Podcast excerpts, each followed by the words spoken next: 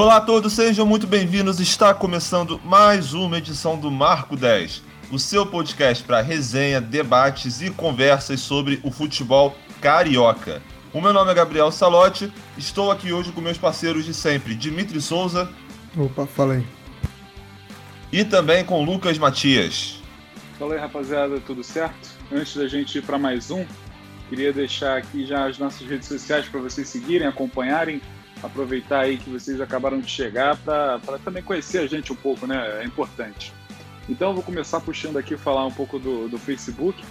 O nosso, nossa página lá no Facebook é arroba podmarca10, podmarca o 10, arroba podmarca o 10, o 10 aí numeral e tudo junto. A nossa página no Instagram é podcast marca o 10, o podcast marca o 10, fala marcão 10 que dá para decorar melhor. E então, o 10 também numeral e tudo junto. E no Twitter é o arroba podmarca10. É um pouco diferente aí, que esse não tem rua, né? Então é arroba podmarca10 lá no Twitter. Então já sigam a gente lá em todas as redes para ficar antenado quando sair episódio novo e em breve novidades, né, Gabriel? Isso aí, em breve novidades, em breve melhoraremos consideravelmente nossas páginas na rede social, nas redes sociais para trazer um conteúdo muito legal para você.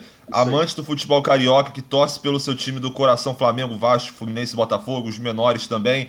Chega com a gente para acompanhar todas as novidades que vai ter na nossa página. Pois bem, gente, o episódio de hoje é episódio de campeões. Nós tivemos nesse fim de semana as decisões do Campeonato Carioca e da Taça Rio. O Flamengo levou a melhor sobre o Fluminense e ganhou o seu 37º título carioca. Do tricampeonato consecutivo, a sexta vez que o time consegue ganhar três campeonatos cariocas seguidos, o tal do Hexa Tri. Uh, o Flamengo consegue se distanciar na lista de campeões, tem 37 títulos, o segundo é o Fluminense com 31. E na outra final, o Vasco, apesar de ter jogado mal no, no tempo normal, o Botafogo foi melhor. Olha só, a gente vai ter coisa para falar do Botafogo hoje, hein, que conseguiu uh, apresentar alguma melhora. O Botafogo ganhou no tempo normal, mas perdeu na disputa de pênaltis com as defesas do Vanderlei, que a gente vai falar também daqui a pouco. Vasco da Gama, campeão da Taça Rio e também faturando o seu 11 título da competição. Sempre lembrando que a Taça Rio antes tinha, tinha mais prestígio do que agora, né? Que o campeão foi o quinto colocado do Campeonato Carioca. Mas tudo bem. Vamos abrir então falando dessa decisão, essa decisão que foi no sábado, um pouquinho mais cedo. A decisão do Carioca foi às nove da noite e a da Taça Rio foi às três da tarde. Vasco e Botafogo se enfrentaram e como, e como eu falei, o Vasco jogou mal, o Botafogo conseguiu finalmente mostrar alguma coisa diferente, conseguiu se impor, ganhou de 1 a 0, poderia ter feito mais gols. E quando a disputa foi para os pênaltis, a gente viu um novo reforço do Vasco para essa temporada, mostrando ao que veio o goleiro Vanderlei. Ô Matias, fala pra gente, cara, pode começar você. O que, que você achou, cara, dessa decisão? o Botafogo, a gente vem criticando bastante alguns episódios pesadamente o time do Chamusca. Ainda está longe do ideal e convenhamos que demorou para melhorar. Faltou uma semana para começar a Série B, tendo tido muitas semanas para treinar. Mas antes tarde do que nunca, né? E, e o Vasco, que apesar do desempenho ruim, conseguiu ganhar nos pênaltis. Fala tu, Matias. É, exatamente. A gente viu aí o melhor jogo do Botafogo no ano, né? Levando em conta atuação e adversário, porque teve aquele 5 a 0 no Motoclube, teve uma, uns 4 a 0 no Macaé, o Botafogo goleou, mas assim, dois adversários extremamente fracos, né? Ontem, o, é, quer dizer, no sábado, o Botafogo teve aí o, o, o melhor jogo contra um time mais relevante, né? O, Vasco estava é, vindo bem, a gente vinha elogiando bastante o Vasco, era um dos times que a gente mais elogiava aqui falando em questão de, de gestão, de, de como estava lidando né, com essa adversidade aí que foi cair para a Série B e ter que se reestruturar todo. Então, eu acho que além do Botafogo fazer o melhor jogo do ano no sábado, o Vasco fez o pior, né? Para mim, esse foi o pior jogo com, do Vasco com o Marcelo Cabo até agora. A gente viu o Vasco completamente inoperante, não estava conseguindo chegar muito à frente, né? chegou ali com um pouco com, com, com, com o Léo Jabá, chegou com o Morato, que jogou um pouco mais recuado, né? O Morato jogou um pouco como se fosse um meia articulador ali, o que ele não conseguiu exercer, então o Vasco ele ficou muito apático. E com isso, o Botafogo também sem fazer é, grandes coisas, conseguiu chegar mais à área do Vasco, né? Fez o gol ali com o Gilvan, numa, para mim, uma falha do, do Vanderlei. Acho que ele sai muito errado na hora do gol do Vasco, do, do Botafogo. Ele sai, ele tenta voltar, aí no, no, chute ali, né? Porque tem o chute, ele defende, no rebote o Gilvan faz o gol. Eu acho que nesse chute eu achei o, o que o Vanderlei foi bem, conseguiu fazer uma boa defesa, mas no rebote ali o Gilvan estava lá para matar o jogo e, e conseguiu fazer o gol que o Botafogo precisava para ir para os pênaltis, né? Para igualar a decisão. O Vasco ganhou o primeiro jogo de 1 a 0 Enfim, o Botafogo ele conseguiu botar muita pressão no Vasco, que eu achei, né? Apesar de não conseguir converter muitas vezes essa pressão, ele estava dominando o Vasco, ele estava conseguindo jogar um pouco mais no campo do Vasco. E isso são coisas que a gente não viu o Botafogo fazendo, né? Eu achei uma, uma ótima partida ali do Ronald, eu achei que ele infernizou a vida do Zeca, que era o, o marcador dele por ali. É, começou a também cair pelo lado do Léo Matos e também começou a bagunçar com ele. Eu achei que foi a melhor partida aí do, do Ronald com a camisa do Botafogo. Então, o Botafogo conseguiu fazer o que precisava, conseguiu levar o jogo para os pênaltis. É, ao meu ver, podia ter tentado mais depois que fez o gol. Achei que depois que o, o gol do, do Gilvan saiu ali, foi aos 72, né? Tinha mais uns, uns minutos de jogo. O Vasco começou a jogar pior do que já estava jogando, conseguiu ficar mais recuado ainda e o Botafogo não aproveitou essas chances, né? Ainda teve ali quase 20 minutos de jogo e não conseguiu fazer mais um que daria o título para o Botafogo, né? Então a partida foi para os pênaltis ali, a gente, o Botafogo, tudo que a gente está elogiando aqui, amassou e jogou fora. Parece que o time do, do Chamusca não treinou pênalti, né? Os três pênaltis foram uma tristeza. Os três foram praticamente recuos ali para o Vanderlei. Ninguém do Botafogo bateu bem e os cobradores do Vasco foram muito bem, né? O, o André meteu uma bola no ângulo, o Gabriel Peck com muita frieza também foi devagarinho ali, deu só um toque para deslocar o, o, Douglas Borges. O Zeca foi foi o que bateu pior assim do Vasco, mas ainda assim conseguiu converter, meteu uma bomba no meio e, e fez o gol. Agora, os, os cobradores do, do, Botafogo, sinceramente, nenhum salvou ali, né? O Pedro Castro, para mim, também não fez uma grande partida no tempo normal. Bateu um pênalti ridículo. Felipe Ferreira, então, nem se fala. Eu odeio o jogador que vai bater pênalti e, e começa a fazer firula ali, irmão. Se não for o Neymar, não, não adianta. Você, para mim, eu tenho para mim que 90% desses caras perdem. Então, pênalti é correria e bate. Então, o Felipe Ferreira fez essa besteira, bateu, bateu mal, o Friso também bateu mal, o Vanderlei conseguiu pegar três pênaltis e dar esse título aí pro, pro Vasco, o título de quinto colocado da, do Campeonato Carioca. Certeza, os pênaltis realmente foram muito mal batidos, cara. A gente pode falar é do mérito do Vanderlei, que eu acho que pelo menos tem, tem a é. questão de você escolher o lado certo, mas querendo ou não, os três pênaltis do Botafogo foram um desastre total. É, eu gostei muito que você falou. Tudo que a gente pode elogiar do Botafogo nessa partida, no tempo normal, na disputa de pênaltis, foi, foi jogada no lixo, porque você vê os jogadores do Botafogo tendo aquelas péssimas cobranças, enquanto os jogadores do Vasco batendo certinho, tirando completamente do Douglas Borges, fazendo ótimas cobranças que acabaram decretando o título ao Vasco. Mas falando um pouquinho do jogo, realmente, a gente tem que elogiar a postura do Botafogo nesse aspecto porque ainda está muito longe do perfeito, está muito longe de ser um time ideal e sólido para disputar a Série B, mas ainda assim apresentou uh, melhores. Tarde, mas apresentou. A gente ficava falando nos episódios que a gente estava tentando descobrir um pouquinho do esquema do Chamusca, qual que era a melhor forma para o Botafogo de jogar, e a gente já discutiu isso algumas vezes. Não tem problema você jogar reativo, isso não é um problema se você souber montar um time sólido, etc. Aquelas coisas que a gente já falou bastante. Agora parece que o Botafogo, não sei se pela questão de querer buscar o resultado, buscar o título, até pela para a, a, permanência do Chamusca dependia disso, mas o Botafogo foi para cima. O Botafogo tentou marcar o Vasco na, na, saída de bola do rival do Cruz Maltino, tentou adiantar seus jogadores e também é, pressionou bastante ao longo da partida. Também tentou através de contra-ataques com muita velocidade, acionando o Ronald muitas vezes.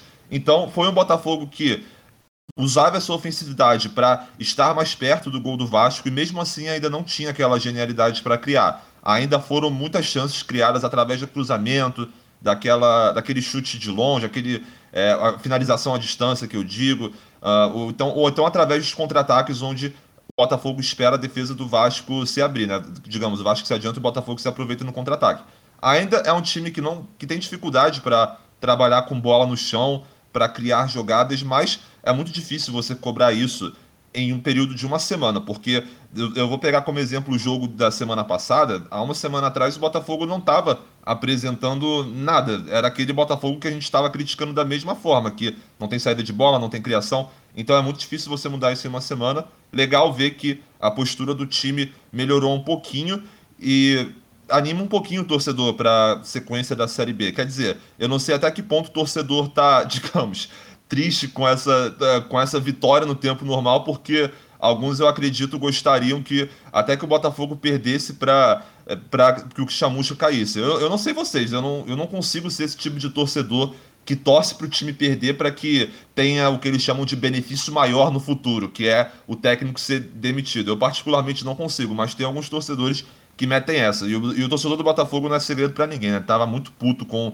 o Chamusca. Mas, ao que tudo indica, por conta desse desempenho bom no, na bola em campo, na Taça Rio, na final, ele vai continuar para pelo menos esse início da Série B. Ganhou um fôlego novo entre a galera da diretoria. O Vasco, tá, acho que você falou, né, Matias? Foi a pior partida do Vasco, provavelmente, nesse ano. O, a gente já vinha criticando em relação às semifinais, quando o Vasco enfrentou o Madureira, só que o primeiro jogo foi com um time é, misto para reserva, e o segundo jogo foi, foi um desempenho assim, é, tranquilo, eu, que eu lembre um jogo tranquilo do Vasco no primeiro jogo contra o Madureira. Semana passada também foi um jogo controlado e dessa vez o Vasco realmente correu riscos contra o Botafogo. Poderia ter perdido no tempo normal. O Vanderlei, apesar de ter, concordo com você, ele também falhou no gol, mas poderia ter tido outros gols. O Vanderlei também fez boas defesas, inclusive em um jogo em que estava difícil a criação. Os chutes de longe foram um recurso para os dois times e achei que tanto o Vanderlei quanto o Douglas Borges fizeram boas defesas com a bola rolando. Todo o Botafogo saiu com o Gilvana. O Matias já trouxe o destaque aqui para a falha do, da saída do Vanderlei.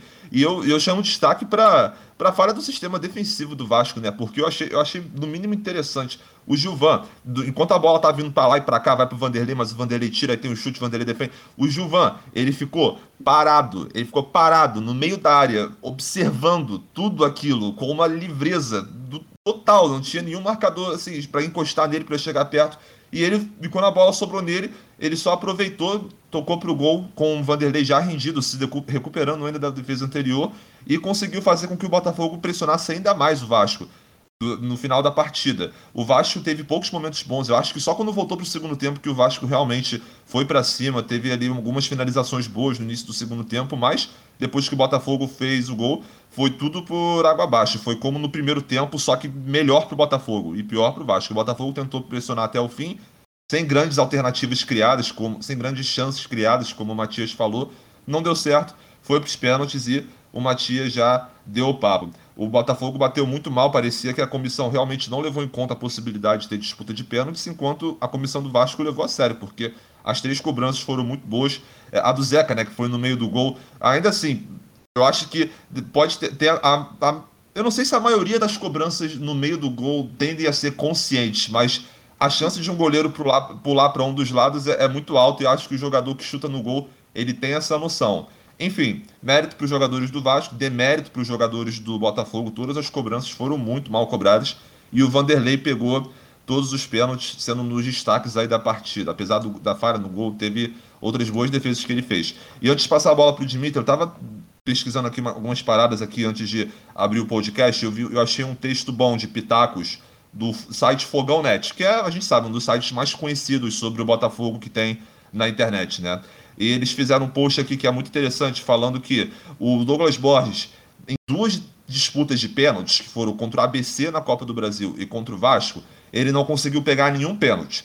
Ele é um goleiro que no tempo normal, ele passa segurança, ele ele faz boas defesas, a gente já elogiou bastante ele aqui, mas nos pênaltis ele não teve essa mesma alegria e o Botafogo ainda está com a situação do, do Gatito Fernandes, né? E do Diego Cavalieri, que conforme está tá escrito aqui no site Fogonet, vou ler exatamente o que está aqui, é, o Botafogo precisa explicar melhor a situação de Gatito Fernandes e também a de Diego Cavalieri. São dois goleiros com altos salários, experientes e afastados há um bom tempo por lesão. Então fica essa, essa indagação para o torcedor botafoguense, pelo, é, pelo menos na, na, defesa é um setor que o Botafogo parece estar tranquilo, apesar dessa falha, é, dessa falha não, desse, dessa característica do Douglas Borges de não ser tão incisivo na disputa de pênaltis, ele passa segurança e tem outros jogadores aí como o Gatito, que é amado pela torcida, que são ainda melhores e estão voltando aí para ajudar o Botafogo nessa disputa da Série B.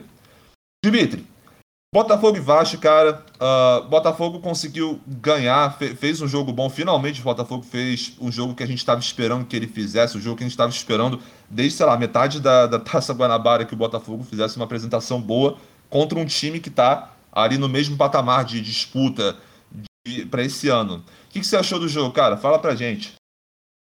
Eu achei um, um jogo muito, muito superior em todos os quesitos do que se você comparar com o primeiro jogo, né? É, e principalmente na questão do Botafogo, né? Vocês já falaram praticamente tudo aí do jogo, né? O Botafogo, pra, na minha opinião, foi melhor do jogo do início ao fim, praticamente, tirando alguns bons momentos do Vasco. Mas esse, esse é um Botafogo que, assim, esse tipo de jogo é um jogo, um jogo que pode dar esperança pro, pro torcedor do Botafogo, né? É, o Chamusca não vem fazendo um bom trabalho, né? A gente vem criticando ele duramente alguns, algumas rodadas, né? O, eliminou o Botafogo na, na Copa do Brasil muito precocemente, não fez um bom trabalho no, no Carioca, de longe. E aí faz uma boa final, um bom segundo jogo na final contra o Vasco. E assim, por, por questão de, de centímetros, o Botafogo não podia ter sido campeão, né? No final acho que nos 43, 40 e poucos do segundo tempo, o Felipe Ferreira teve uma chance lá de cara pro, pro Vanderlei e ele acabou estando para fora a, a, bola do jogo pro Botafogo, que podia ter, sei lá, podia ter não, podia ter entrado, podia o Vanderlei podia ter pego, feito outra grande defesa, mas não entrou, né? E aí a gente já tá falando de outro jogo que talvez fosse salvar o Chamusca por um tempo maior do que esse jogo tenha salvo, né? É, eu não sei se vocês comentaram, mas teve um lance, não sei se polêmico, de um, de um possível pênalti no início do, do, do, jogo que o, do, sobre o Botafogo, né? Que, que o cara chega por trás, acho que é do. do. Puta, não vou lembrar se foi o Felipe. O... Caralho, quem foi, moleque? Vocês sabem do lance que eu tô falando? Eu não lembro, não. É, Lá no iníciozinho, não. que o cara chega por. Não lembro quem que chega por trás do. Caralho, maluco. Acho que é o. É do Marco Antônio? Ou é do Ronald? Não sei. Tá vendo assim, aí, acho, não? acho Não, vou, vou, ver aqui. Acho que foi o Ricardo Graça no, no Ronald aqui. Procurando aqui. Deixa eu ver. Eu tô aqui. com o vídeo aberto também, não tô achando essa porra, não. Mas, mas, tudo bem, pode, pode se quiser. Que assim, foi um toque por baixo dele, tá ligado? Que é, se vocês não repararam, então não foi tão polêmico assim quanto achei que seria, né? Mas na, na, quando eu vi na hora, parecia ter sido um pênalti. Vou, tô vendo aqui agora, calma aí. Aqui, ó. Nos 16, mais ou menos. É 16 para 17. Tem uma jogada lá que é o Marco Antônio. O, é, o Marco Antônio. Chega, tem um toque por trás ali que. Assim, é, é questionável, é, tá ligado? Ele se jogou, ele fez uma cena muito grande é, também. É tipo, é, exatamente. Acho que isso pode ter complicado a vida dele, mas assim, teve o toque, tá ligado? Teve o toque. Não, o que pega. Teve assim, os puxãozinhos, mas acho que ele deu uma exagerada, tá ligado? Não, o que pega é o seguinte: é que a mão do. Pera aí, quem, que é o marcador? É o Léo Matos, é o Léo Matos. É o Léo Matos, então. O que pega é, é a mão do Léo Matos aqui nesse pescoço. Se você se referenciar é. só por aí, tu vai pensar que realmente foi uma cena absurda. Mas parece que o joelho do Léo Matos que tá chegando aqui na, é, é na, na, coxa, aqui por baixo, entendeu? Então, isso aí que vai dar o toque da, da, da polêmica mesmo, esse, esse joelhozinho aqui por baixo. É, uhum. o Marco Antônio sentiu a mão dele ali no ombro e se jogou, né? É, mas é que teve um toque também na, na coxa é. dele por trás, tá ligado? Acho que foi tipo. Acho que ele deu uma ensinada a mais do que precisava, mas também não teve o VAR no bagulho, então. É. Eu, é, acho, eu acho que eu não complicado. daria, não, cara. E vocês? Assim, Cara, porque eu, eu, eu, te, eu, é que eu, tenho, eu, tento, eu tendo a ter mais rigidez para confrontos físicos que são dentro da área, sabe? Aí eu acho que de fato dá, dá pra ver que tem o toque do joelho aqui na coxa é, mas ainda assim, achei que, achei que o Marco Antônio também valorizou. Valorizar também tu não ajuda o próprio jogador, sabe? Porque é, às vezes se tu ligasse o negócio com mais naturalidade, tu poderia passar uma confiança maior de que realmente foi, mas sei lá, eu não daria não, cara. E vocês? Eu tô muito na dúvida, tá ligado? Mas, tipo, ele já tá um pouco desequilibrado, tá ligado? Sei lá, eu acho que é um lance que se desse também eu não jogaria. Eu acho que é o melhor jeito que eu posso definir. Acho que na hora eu não marcaria, por, por não ter parecido, mas, tipo, acho que se ele tivesse marcado também, não. Também não questionaria tanto, tá ligado? Acho que é um possível pênalti. Depende do, do, do critério do árbitro. É só para situar a pessoa que tá escutando a gente, só você pegar. Eu tô vendo aqui, por exemplo, o vídeo do canal Ligados no Futebol, que é um canal que posta vídeos de melhores momentos de todas as partidas. Só você ir nesse vídeo e ver o lance que acontece ali pelos 16 para 17 minutos do primeiro tempo. Logo no início do vídeo você vai conseguir ver essa disputa entre o Léo Matos e o Marco Antônio. E você, Matias, você achou, você achou que não foi pênalti que você falou? Eu também não daria, não. Eu achei que essa cena dele me estressa muito o jogador que, que prefere desistir do lance, assim, a não ser que o cara chegue te derrubando, obviamente, mas aí o, o cara já vai marcar. Então, eu não eu detesto o jogador que prefere desistir do lance para cavar um pênalti. Então, é, ele não desistiu do lance até porque o lance já tava meio perdido, tá ligado? Ele não é. conseguiu chegar muito nessa bola. E também teve um, um lance também questionável de um cruzamento, acho que do próprio Léo Mato, do, do Léo Matos, acho, no, no PV, que ele tá com o braço meio grudado ou não grudado, tipo, não tava colado, mas tava, tipo, próximo ao é. corpo, tá ligado? E aí acabou batendo no, no, cotovelo dele. Esse também eu acho que não, tá ligado? Mas só pra perguntar aí o que, que vocês acharam desses lances. É, esse do, do, da mão eu também não achei. Eu achei que, assim, ele nem levanta o braço, sabe? A bola pega na passada, então também não marcaria, não. O árbitro foi bem marcar só o escanteio. É, porque a gente teve também ah. alguns lances polêmicos de pênalti no Fla-Flu, né? Então. É, a gente vai chegar lá. A gente vai chegar lá, mas. mas tipo, não, vai, vai discussão de arbitragem. Vai, tá vai, exatamente. Discussão de arbitragem vai, vai, vai tomar boa parte do episódio de hoje, cara. É, ô, Dmitry, você tava falando do, desse pênalti aí. Você tem mais comentário para fazer em relação ao jogo? Você já tinha acabado? Que eu não. Ah, teve o gol anulado do Vasco, que obviamente estava muito, ah, muito adiantado, tá ligado? Então, acho que foi basicamente isso, tá ligado? Só uns lances que. Que acho que vocês não tiveram. não comentaram, até porque não foram tão importantes assim, não mudaram o jogo, então. Só pra. Só pra botar aí, né? Botar em pauta também. Perfeitamente, então. Beleza, gente. Vocês têm mais algum comentário para fazer em relação a esse jogo? Eu acho que essa esse bom jogo aí, talvez ele tenha sido mais maléfico do que benéfico, né? Porque vai dar um respaldo maior para o Chamusca. Isso pensando com a cabeça do, do, do, do, torcedor do Botafogo, né? Uh, então, é, alguns possam pensar isso. Então, talvez esse jogo tenha garantido o Chamusca aí mais algum tempo no cargo, pelo menos até o início da Série B ali. Se ele engatar uma sequência de duas, três derrotas, eu acho que ele vai, vai rodar. E aí o Botafogo já vai queimar uma carta de troca de técnico, né? Então, talvez ela seja melhor é, rever esse, esse planejamento aí, né? Agora vocês estão falando isso. Antigamente vocês falavam que não, né? Mas agora até querendo mudar o chamusco. Sei lá, não, eu, eu sempre fui a favor. Eu sempre fui a favor de tirar. Não, não sei naquele começo que a gente falava que ele estava bem, mas o time caiu muito, não tem como defender agora. O time caiu. Vem com essa não. Não, eu era a favor da, da contratação dele. Eu achava ele um, um, bom treinador, até o que a gente tinha visto no Cuiabá. E, e... Como é que vai demitir sem contratar? Não, lógico. Eu, achava, eu achei ele uma boa contratação pro Botafogo. achei que ele ia, ia agregar bem ali no time, mas ele fez o time decair muito. O Botafogo tá jogando até pior do que estava jogando ano passado no final do campeonato com os moleques, pô. Então, assim, teve isso também, né? O, o Matheus Nascimento não jogou de novo porque teve que jogar pelo sub-20, né? Então, o Botafogo também precisa rever as prioridades aí. Assim, se o Botafogo começar a jogar como jogou hoje, é. aí muda o cenário, tá ligado? Mas se continuar jogando o que vinha jogando, aí, rapaz, vai ser difícil pro Botafogo passar pra Série A de volta.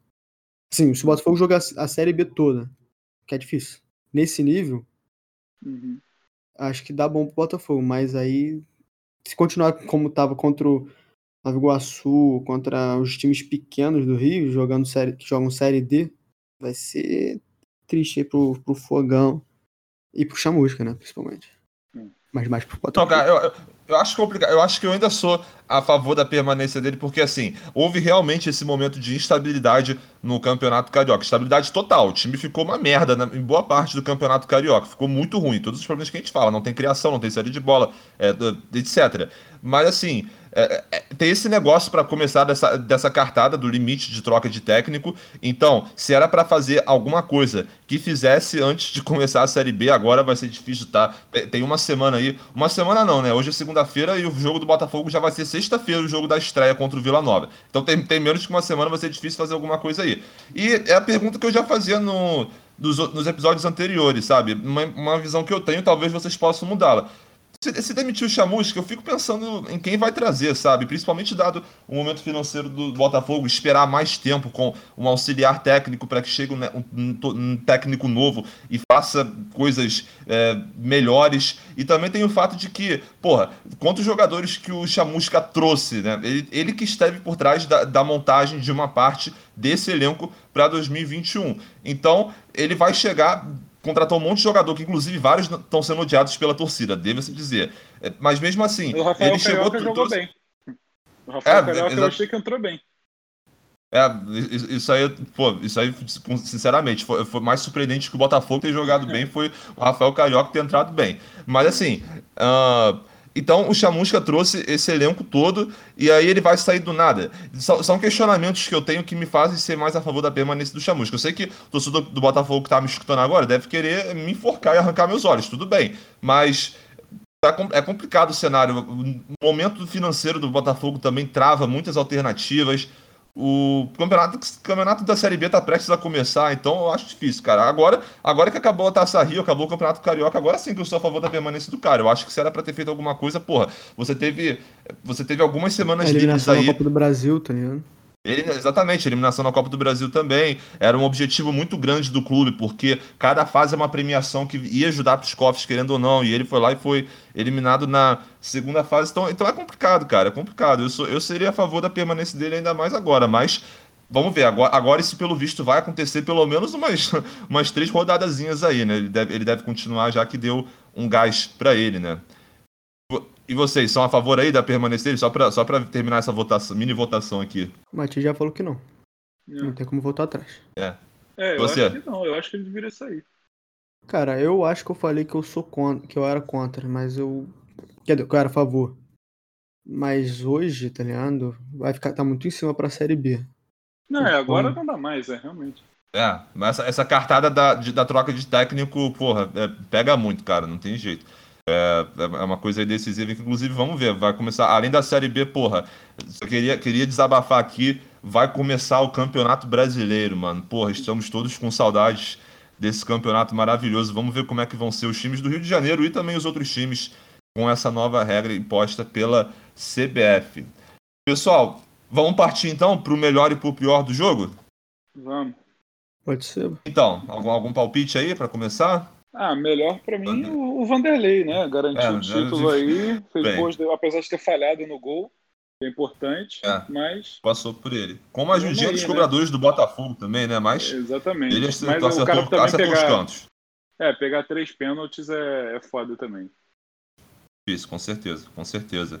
E você, David, segue nessa também? Vanderlei, algum, algum palpite a mais? Não, como melhor acho que tem que ser ele mesmo, porque ele foi o que fez a diferença pro, pro resultado final do jogo, mesmo que o, os três cobradores do Botafogo tenham batido mal.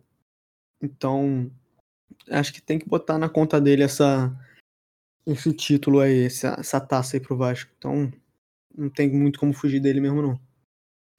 Além disso, o Vanderlei também fez algumas boas defesas com o jogo bola rolando mesmo. Ele, como eu falei, o Botafogo teve uma proposta de chute de longe em alguns momentos, já que estava com dificuldade para criar. E aí foi um momento que o Vanderlei pôde aparecer algumas oportunidades também. Então acho que o melhor em campo para ficar justo para ele. E o pior em campo, hein? Cara, eu lembro. E lance capital. A primeira pessoa que eu vou lembrar é o Felipe Ferreira mesmo, que foi um dos caras que bateu o pênalti mal. E também o lance capital. A gente já, a gente já deu. Na última edição, né, porra? A gente deu um pior em campo por causa, que, por causa de um chute na cara que, que não deu. Foi, foi pra quem? Foi, pro, foi quem do Fluminense que a gente fez essa porra. O Luiz. Foi, é, Henrique? Acho que foi o Kaique. Ah, não, acho que foi pro Kaique, é, acho que foi pro Kaique. É isso aí, isso aí. Então, eu acho que por, esse, por esses critérios aí, porra, perder o gol decisivo no finalzinho, perder o pênalti cobrando muito mal, e ainda por cima uma partida com bola rolando mesmo, abaixo, eu acho que ele é um postulante. Vocês têm alguma outra lembrança aí de pior em campo? É, eu concordo com você, mas eu sou hipócrita. Eu, eu o Morato também foi muito mal assim no, no, no, meio campo. Ele não conseguiu armar, não conseguiu marcar, não fez nada. Verdade, verdade. É, para mim fica entre esses dois aí, mas como o Vasco foi campeão, então vai pro Felipe Ferreira. Eu, é, acho, eu vou.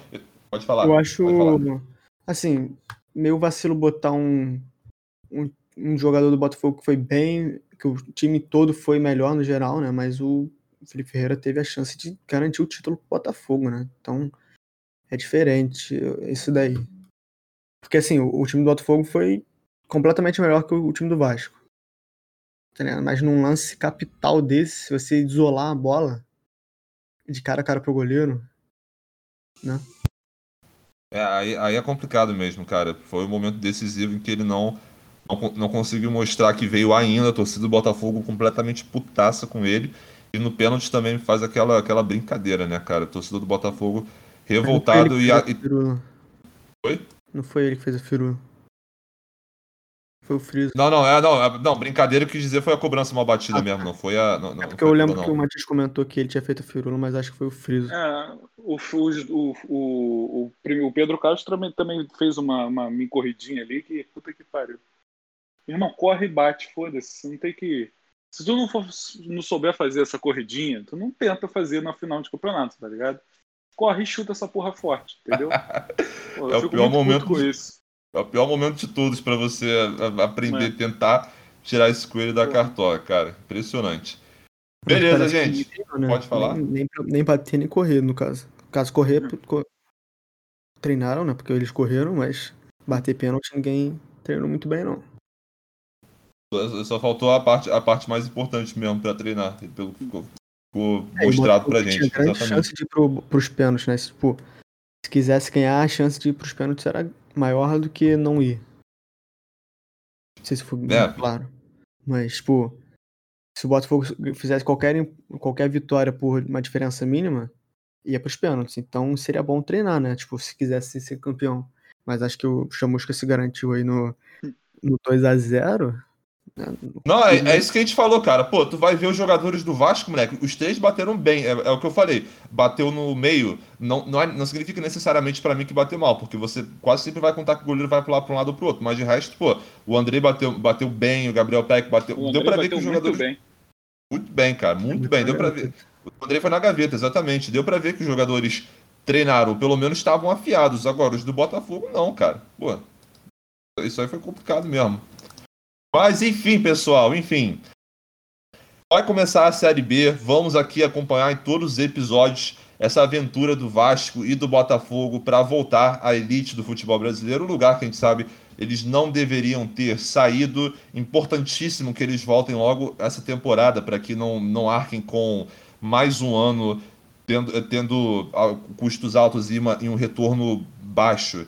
Então, essa caminhada vai começar nessa sexta-feira, dia 28 de maio, com Vila Nova e Botafogo. Vila Nova e Botafogo vão ser um dos jogos que Vila vão abrir. Vila Nova que primeira... também acabou de perder a final do Goiano. Sei se vocês viram. É, Perdeu para o é, Grêmio Anápolis. É, que ganhou seu primeiro título estadual da sua história. O Vila Nova está com, tá com alguma coisa engasgada aí. Vamos ver se isso vai fazer alguma diferença para o jogo contra o Botafogo que, que, também tem que começar se impondo, jogando bem, mas jogo fora de casa. Vamos ver como é que vai ser isso. Dia sexta-feira, dia 28 de maio, 9h30. E Vasco contra Operário, vai ser a estreia do Vasco, claro, no sábado, no dia seguinte, dia 29 de maio, às 11 da manhã.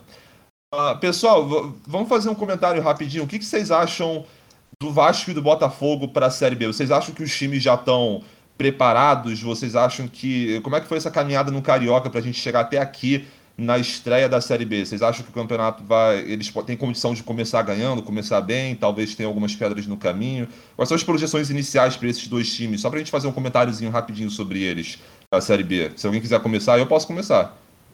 Ah, eu acho que o Vasco tá mais preparado para a Série B do que o Botafogo. Ah, tem um time é. melhor, veio numa crescente e o Botafogo o contrário. Tá com o time É, pior e vem numa decrescente. Tirando o jogo de, ontem, É, de sábado. É, exa- exatamente.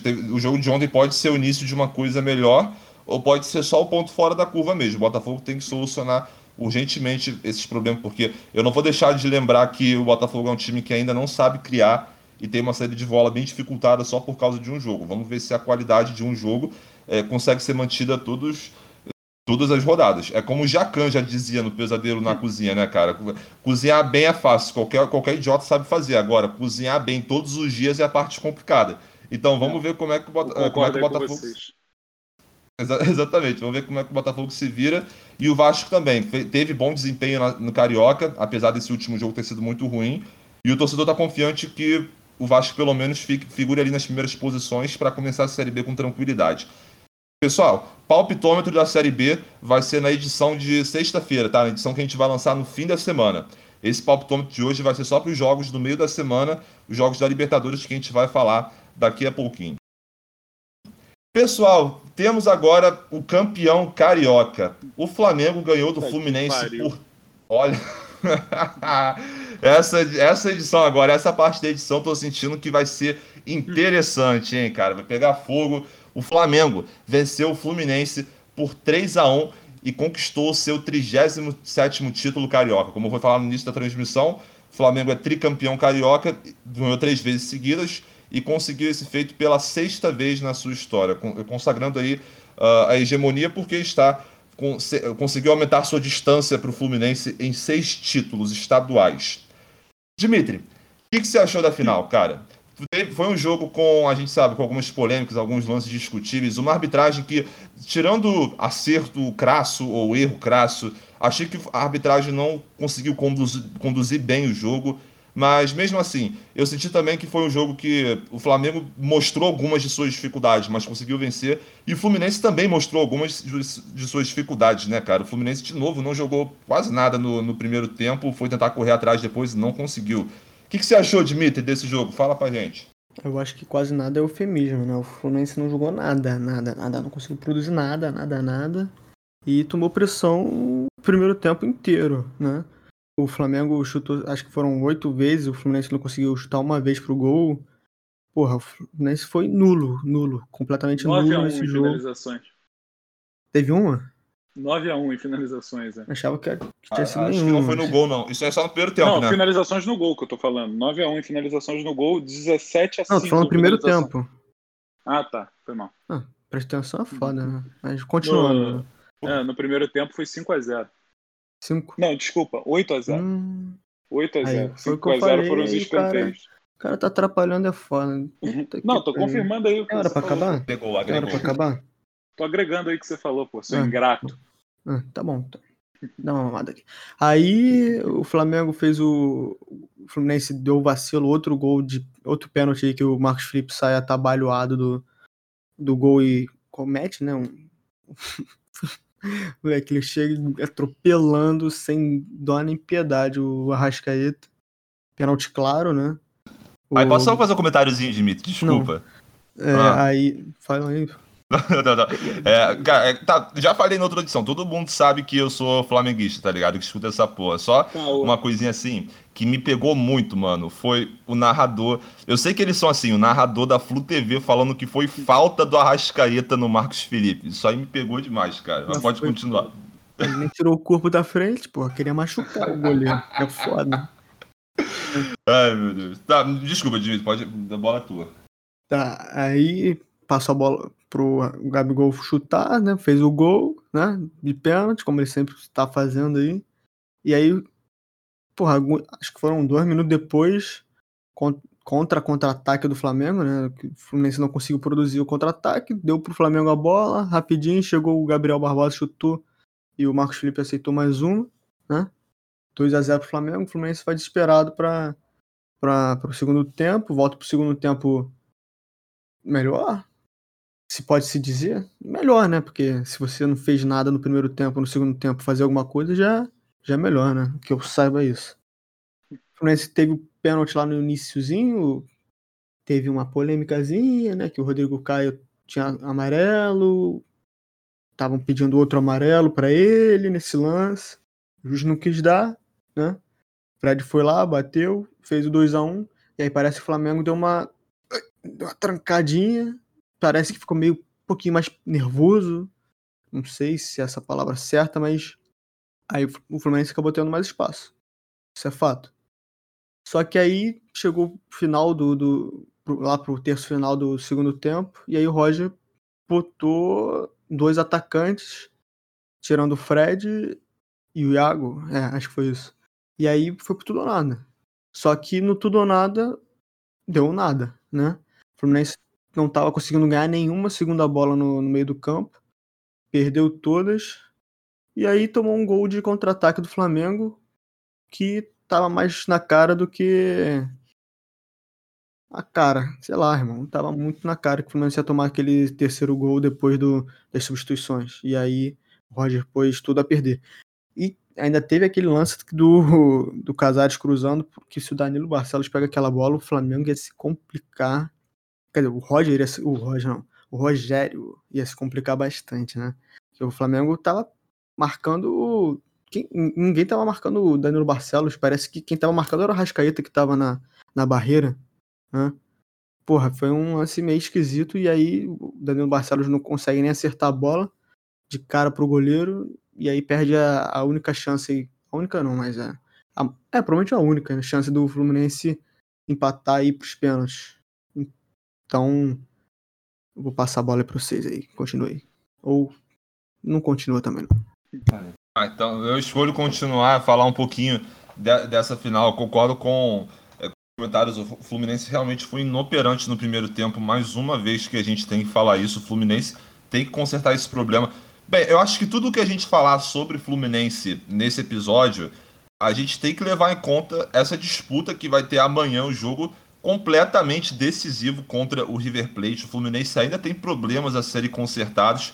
Eu tava lendo o Globo Esporte também, antes de começar, que, que, antes de começar eu dou uma lidinha nos negócios, até para lembrar de algumas coisas, alguma, alguma parada que pode ter passado. Eu tava vendo a análise que o Globo Esporte fez do jogo do Fluminense e ele fala, cara, o início bom do Fluminense nessa temporada, nos jogos decisivos da Libertadores, foram muito mais da base da raça e da superação e acabaram mascarando alguns defeitos muito o time tem, né? É, não só em relação a essa questão de, de, de insegurança da defesa, mas acho que principalmente essa parada que me chama muita atenção do Fluminense ser um time que não consegue jogar no primeiro tempo, em que o adversário sempre sai na frente, pelo, que não seja no placar, seja na, na condição do jogo, de pressionar, de, de chegar perto da área do Fluminense. É sempre o adversário que consegue martelar primeiro, e isso é um defeito que precisa ser solucionado. O Fluminense, como a gente já tem falado também, costuma melhorar no segundo tempo, costuma melhorar quando entram jogadores do banco, como por exemplo, foi o Caio Paulista que saiu do banco que sofreu pênalti que foi claríssimo, por sinal, do, do Rodrigo Caio, que, que já fortalece aí uma melhora. E, de, e bem, depois foi, foi, foi novamente joga, essa jogada construída também do Casares, em que poderia ter sido gol muito tranquilamente do, do Danilo Barcelos. Bem, foi, foi um chute feito pelo Casares que também saiu do banco. Mas enfim, falando um pouquinho sobre o jogo, o Flamengo teve mais posse de bola, tentou criar, rondar a área, não estava com uma criação tão em dia também não, que já vem sido um probleminha do time do Rogério Senna em alguns jogos, porque isso era um problema antes, no início da temporada, aí depois o time conseguiu melhorar bastante a produção ofensiva, e nesses últimos jogos assim mais recentes eu estou sentindo o time voltando a, a não ter tanta efetividade, tanta criatividade nas, eh, na criação das jogadas. E o Flamengo também tentou se aproveitar muito dos contra-ataques, dos momentos que o Fluminense tentava ir para o ataque para conseguir alguma coisa. O Flamengo teve algumas oportunidades, com o Gabriel, Gabriel Barbosa caindo pela esquerda, teve alguns lances que ele teve participação ou tentou criar jogando por essa faixa. Mas enfim, o Flamengo, de novo, teve dificuldade em criar, não foi um primeiro tempo fácil para o Flamengo, quer dizer, e foi completamente difícil para o Fluminense, porque se o Flamengo não conseguir criar, pelo menos tinha a bola. O Fluminense realmente não fazia nenhum medo no gol do Gabriel Batista nesse primeiro tempo, algo que o Fluminense precisa rever urgentemente. Bem, o Flamengo, portanto, teve as melhores chances uh, em algumas opções de contra-ataque, teve, teve falta perigosa, isso, aquilo, e o pênalti do Flamengo surgiu no, no toque para o Arrascaeta, uh, em que ele é derrubado pelo Marcos Felipe, o Dimitri já falou sobre esse lance, um lance parecidíssimo com o gol que o, aliás, com o pênalti que o Marcos Felipe concedeu no jogo contra o River Plate, na primeira rodada ainda da fase de grupos da Libertadores. O Gabriel, a gente sabe que é, a gente vai ficar é chovendo molhado ficar falando da qualidade do Gabriel para bater pênalti. E se você sabe disso, você o goleiro ou o sistema defensivo deveria principalmente ter atenção para tentar não marcar pênaltis, porque é já é o segundo Fla-Flu seguido que o Fluminense concede um pênalti para o rival que tem o Gabriel como cobrador de pênaltis, que a gente sabe que é chato. Eu vou. Eu, eu esqueci de falar de um lance capital, obviamente. Vou voltar alguns minutinhos no tempo, a gente está aqui no gol de pênalti. Vamos falar do lance do Arão, cara. Aí eu vou querer trazer vocês para discussão. Foi lá no início, suposto pênalti, suposto. Porque, velho, eu vou ser sincero, na hora eu achei que foi pênalti. Eu vi aquilo e falei, o lance que, porra, eu não lembro quem cruza, aí o Arão vai tentar afastar de cabeça e bate na mão dele. Na hora eu bati e olhei, cara, foi pênalti. É, o juiz nem olhou, como assim? Mas aí, eu, depois eu vi os, o comentarista de arbitragem, eu vi toda a repercussão na internet dos comentaristas esportivos e tal, que eu tinha me esquecido mesmo dessa nova regra, que eu, eu, nem sei se é mais nova, porque eu fui pesquisar, eu acho que ela é de 2019, então eu não sei se é, se é nova ainda. Que é justamente que trata sobre a bola na mão a partir da rebatida no corpo do próprio jogador. Tipo, se a bola bate no corpo do jogador e vai na mão em um momento que é, realmente parece que é um movimento que não é que é natural, que, que é, você tá com a mão ali agindo meio que naturalmente, e a bola rebate vai na sua mão, não é pênalti. Ainda tem a questão também de que o ombro do Arão, ele tá na altura da mão. Eles dois estão na mesma altura, então mostra que ele não tava completamente assim, porra, braços abertos, caralho. Então eu queria a opinião de vocês sobre esse lance também, mas eu não sei se tem tanta coisa para discutir porque eu vi que logo depois já se formou um consenso, né, de que não foi pênalti. Vocês é. no final? Acho que é mais ou menos isso aí. Não deixou muito pra gente falar, não, mas. Parabéns. Ah, obrigado, porra. Essa, essa era a intenção mesmo. Mas, enfim, só para ressaltar também que, é, que a gente vai discutir mais sobre esse lance também do Rodrigo Caio no, no, segundo tempo, mas eu queria falar antes do segundo gol do Gabriel que eu, que eu acabei de, deixando de falar aqui rapidinho. Foi, foi o gol que o Gabriel recebeu do Felipe Luiz, em boa jogada dele. Aliás, que partidaça do Felipe Luiz. O Gabriel recebeu pela esquerda, o posicionamento que ele ficou bastante ali no primeiro tempo. E, cara, se o Marcos Felipe falhou cometendo o pênalti do primeiro gol, cara, eu achei que foi uma, uma falha, uma falhazinha também nesse segundo gol, porque se você for ver o replay do gol, a bola vai, cara, é quase que na área, cara, dele, na área de alcance dele, onde ele poderia ter feito uma defesa melhor. Isso eu tenho uma, algo melhor, digamos. Isso eu tenho certeza. Ele poderia ter agido melhor nesse segundo gol também. Foi um bom chute do Gabriel, um chute forte, mas eu achei que foi uma falha do Marcos Felipe também nesse, nesse gol. Ele também aceitou. E bem, no segundo tempo nós voltamos e já tem um pênalti claro do Rodrigo Caio no Caio Paulista, que demorou para ser marcado. A bola correu um pouquinho até o juiz intervir para indicar que o VAR estava analisando e ser chamado para revisão. Quanto a essa questão do amarelo no Rodrigo Caio, eu acho bem complicado. Também tem essa questão. Aí sim eu quero ouvir vocês, aí eu já acho que abre mais margem para polêmica. Eu vou ficar com essa questão da. É da dupla punição que é o nome, né? Porque você tem um lance ali que, que, que pode haver interpretação de se é para amarelo ou não. Você poderia custar a expulsão do jogador, desmantelando, claro, o sistema do Flamengo. E o pênalti já poderia ser interpretado como uma punição o suficiente conforme a regra. Eu acho que, em termo formal, é um bagulho assim. Eu achei que é tranquilo a não aplicação do cartão amarelo. O que, que vocês acharam? Ah, eu também. nem prestei atenção no que você falou, foi mal, tava voando aqui, mas. Discordo, não, é o bagulho do, discordo, do discordo. Rodrigo. Ah, ah, tu achou que era pra amarelo mesmo? Não sei, se falou que era. Eu falei que não, eu falei então que não, eu falei que não. Então ah, então, então, então beleza, o Dimitri, porra. Ele, ele tem sempre a visão aqui exclusiva, mano, aqui no nosso Sim, Marco 10. Exclusiva, exclusiva. Para, para, para, para, para. Caralho. O resto. Tá bom, então. Uh, então, gente, mas esse pênalti surgiu em um momento que o Fluminense voltou pro segundo tempo melhor, assim, estão perdendo de 2 a 0 Eu acho que já estava chegando ali nos 40 do primeiro tempo. Aí do nada fica 2 a 0 pro Flamengo. Eu acho que o vestiário do Fluminense deve ter sido, pô, mano, agora a gente já vai ter que ir para cima, não tem muito jeito.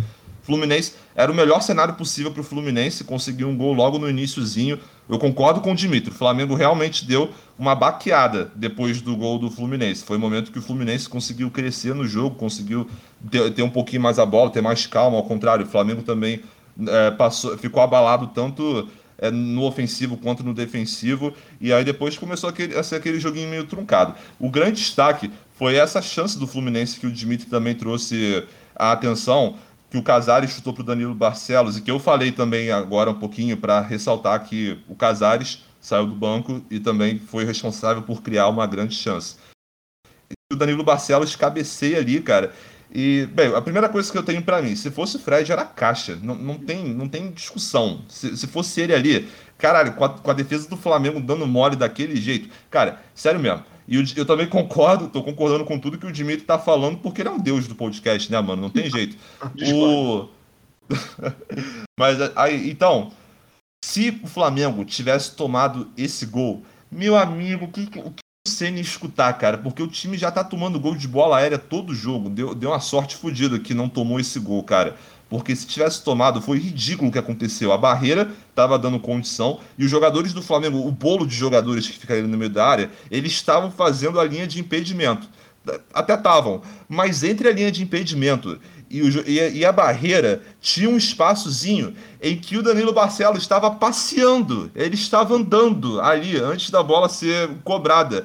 E ele fez o que ele quis, cara. O Casares viu aquilo ali naturalmente, chutou pra, é, cruzou para ele, ele cabeceou, não conseguiu marcar Puta, cara, se o Flamengo toma esse gol, esquece, o Rogério Ceni ia escutar muito, principalmente se isso custa o título do Flamengo. Imagina, nesse momento estava 2 a 1 um pro Flamengo e o Fluminense se empatar ia com certeza incendiar o jogo.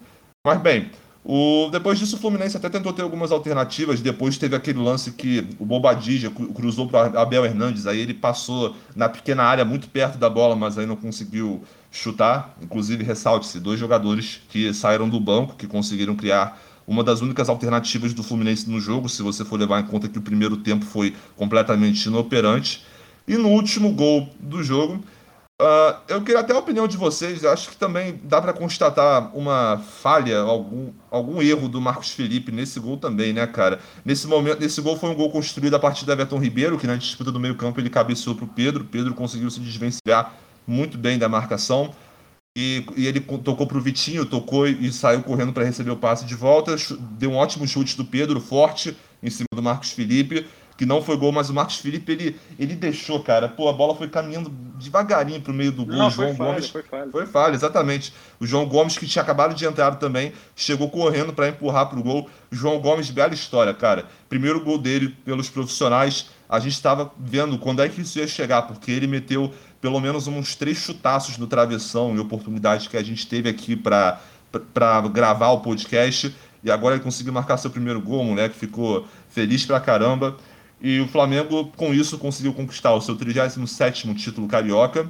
O Fluminense ficou com o vice, mas acredito que o Fluminense tenha que levantar logo a cabeça e pensar nesse jogo que vai ser amanhã.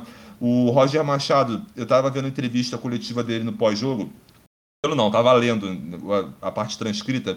Ele deu a entender que pode, pode fazer mudanças para o jogo contra o River Plate.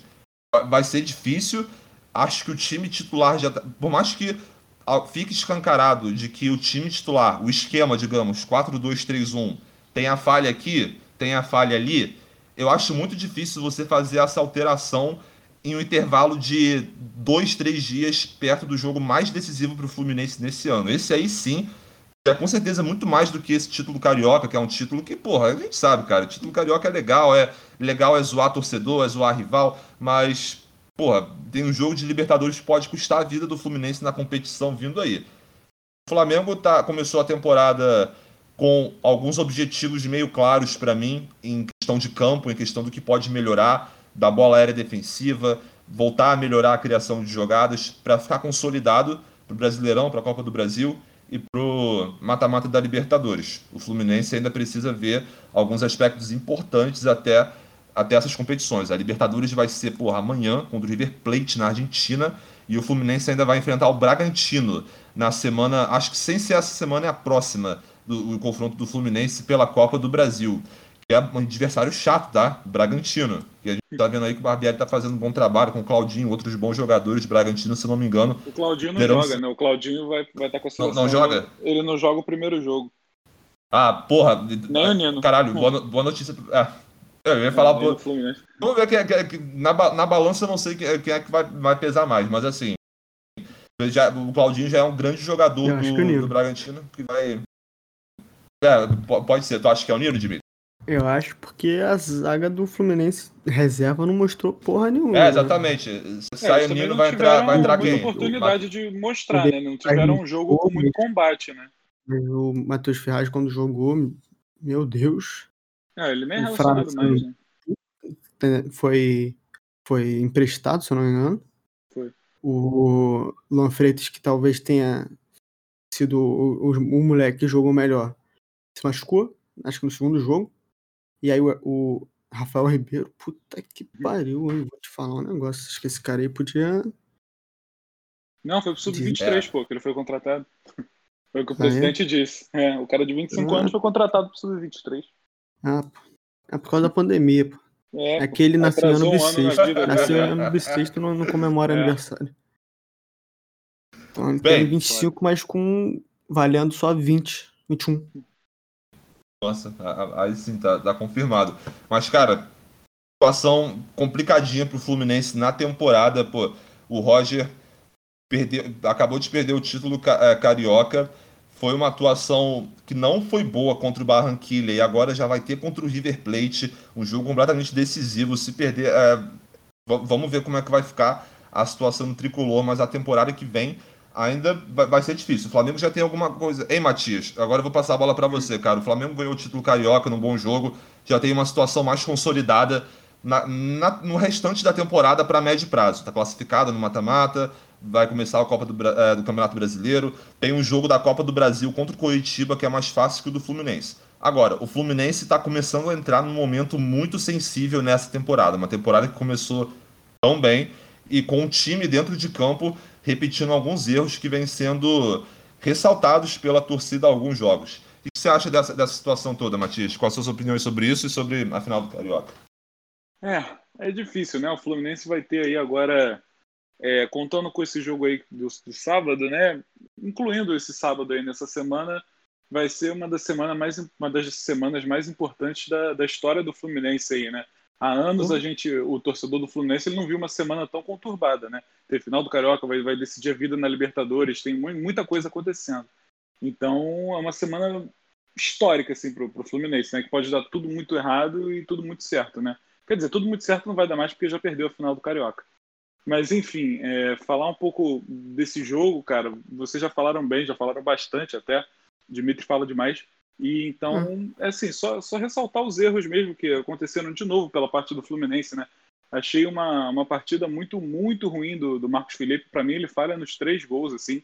No primeiro, ele faz o pênalti, que eu achei que fazer o pênalti é, era a única solução ali, realmente, porque o Arrasca, se ele não faz o pênalti, o Arrascaeta ia fazer o gol de qualquer jeito. Então, ele chega ali, derruba o Arrascaeta. Aí no, no, segundo gol, eu não sei se vocês lembram, mas um pouco antes do segundo gol, teve um chute bem parecido do Gabriel, do, do Gabriel Barbosa, que ele chuta ali na, meio cruzado e o, e o Marcos Felipe consegue encaixar essa bola. Não sei se vocês lembram, Sim, mas aí o, no, no, lance do gol, acho que ele tentou fazer a mesma coisa, tentou encaixar, só que aí ela acaba passando embaixo ali, do, passa pelo sovaco dele e entra também, assim. Eu acho que se ele vai para essa bola com o peito aberto e tenta espalmar assim para frente, para cima, eu acho que ele conseguiria defender.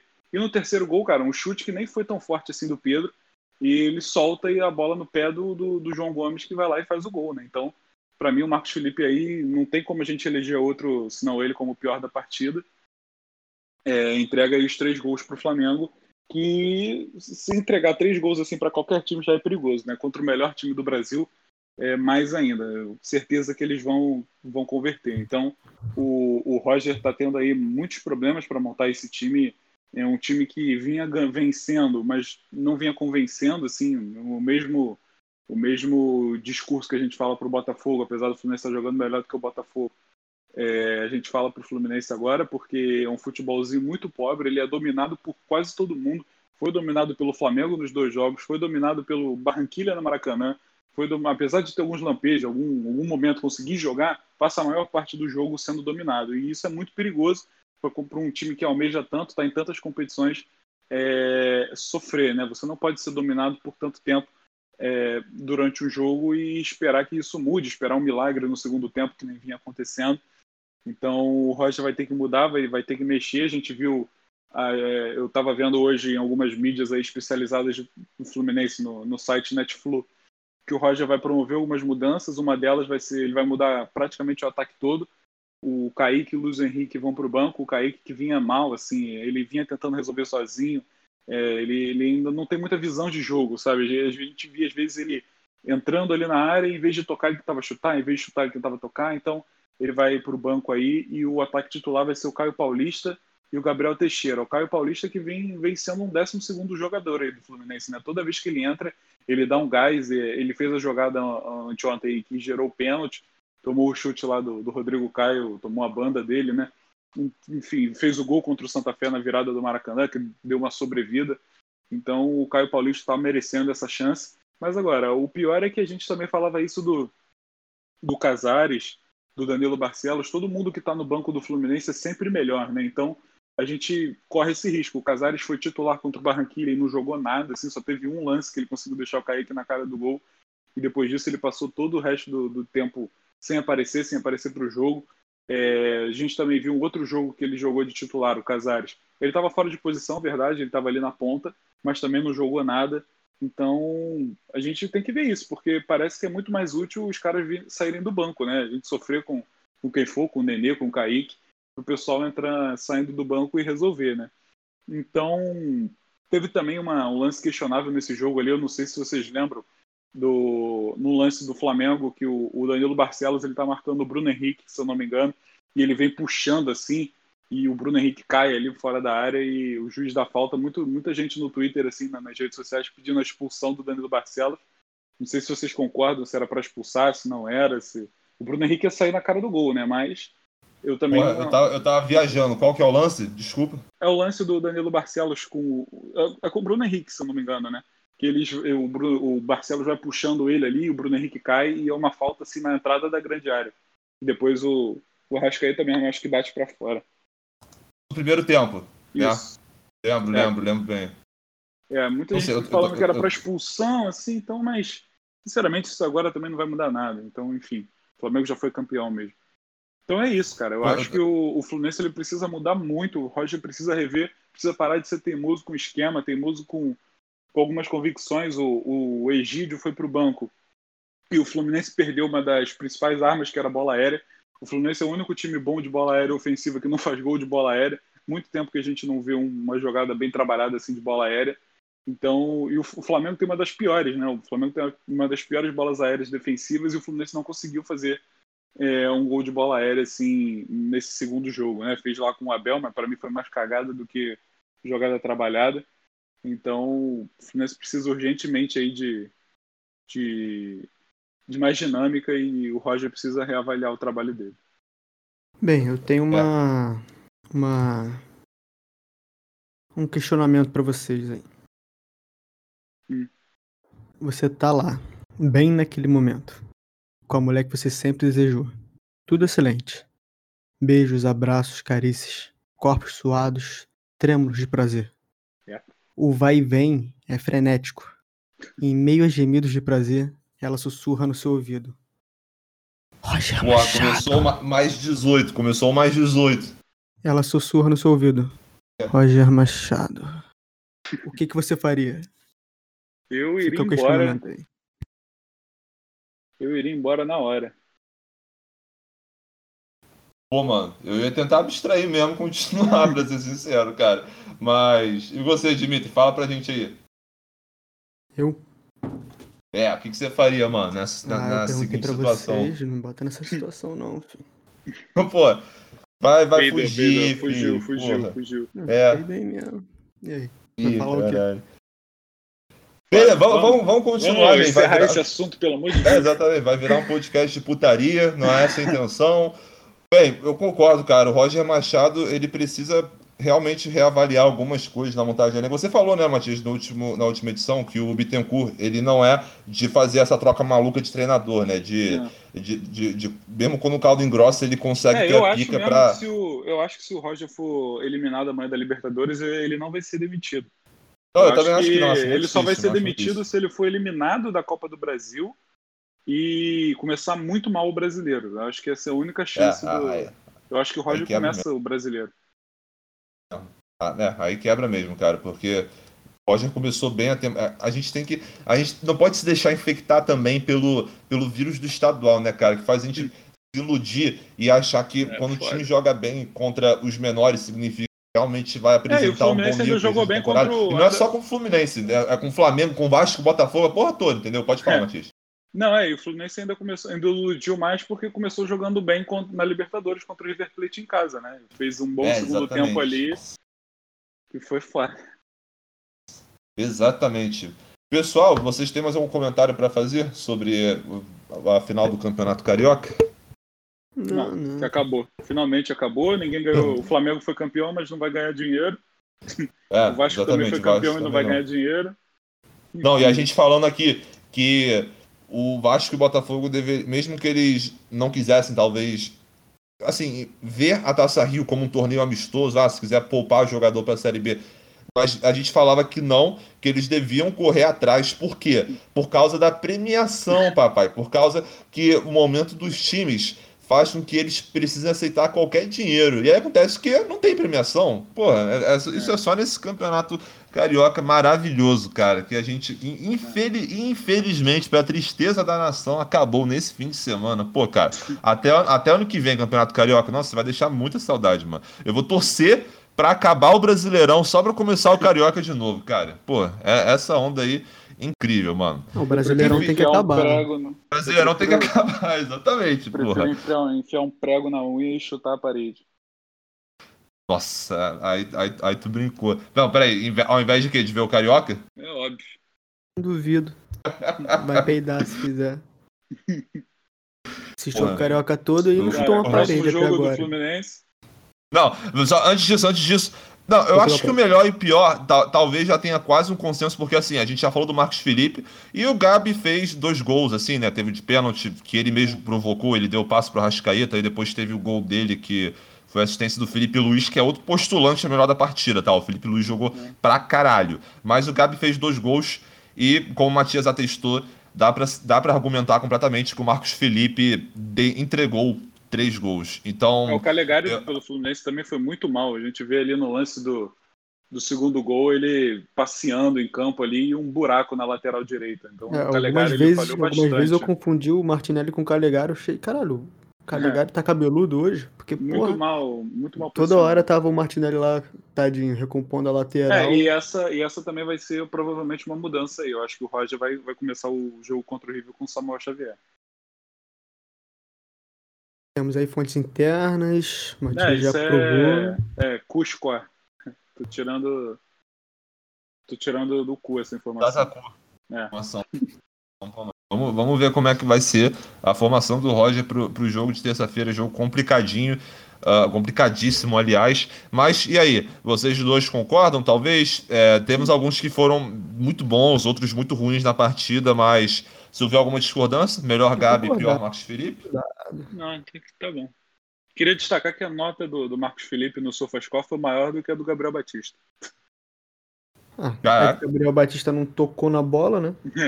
E aquele lance do. no- ele quase pegou o pênalti, ele foi muito bem na bola, coisa que o Marcos Felipe não consegue. O Fluminense só tomou acho que seis gols de pênalti aí nos últimos dez jogos, e o Marcos Felipe não saiu na foto em nenhum, né? Então, impressionante. E também naquele lance que o Gabriel falou aí, que o Danilo peraí, Barcelos. mas tu quer dizer que ele, ele literalmente errou o canto em todas essas cobranças? Se eu não me engano, sim, ele vai muito mal em pênalti.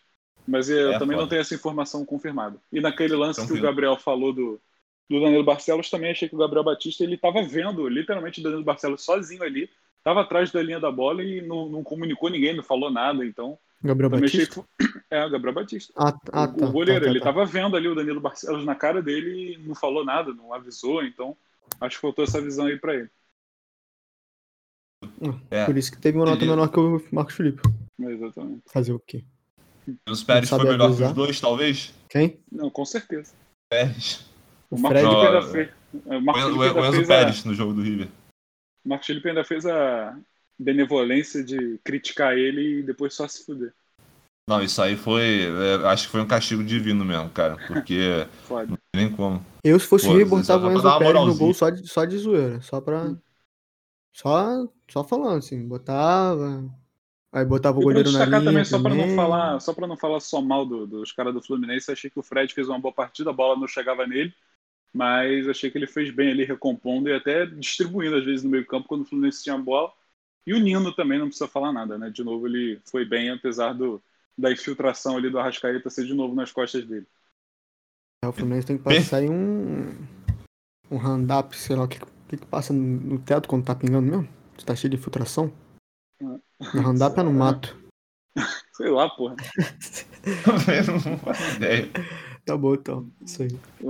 Show de bola, pessoal. Então, melhor Gabi, pior Marcos Felipe. Próximo jogo do, River, do Fluminense vai ser contra o River Plate, lá no Monumental de Nunes, amanhã, terça-feira, 25 de maio, 7h15 da noite.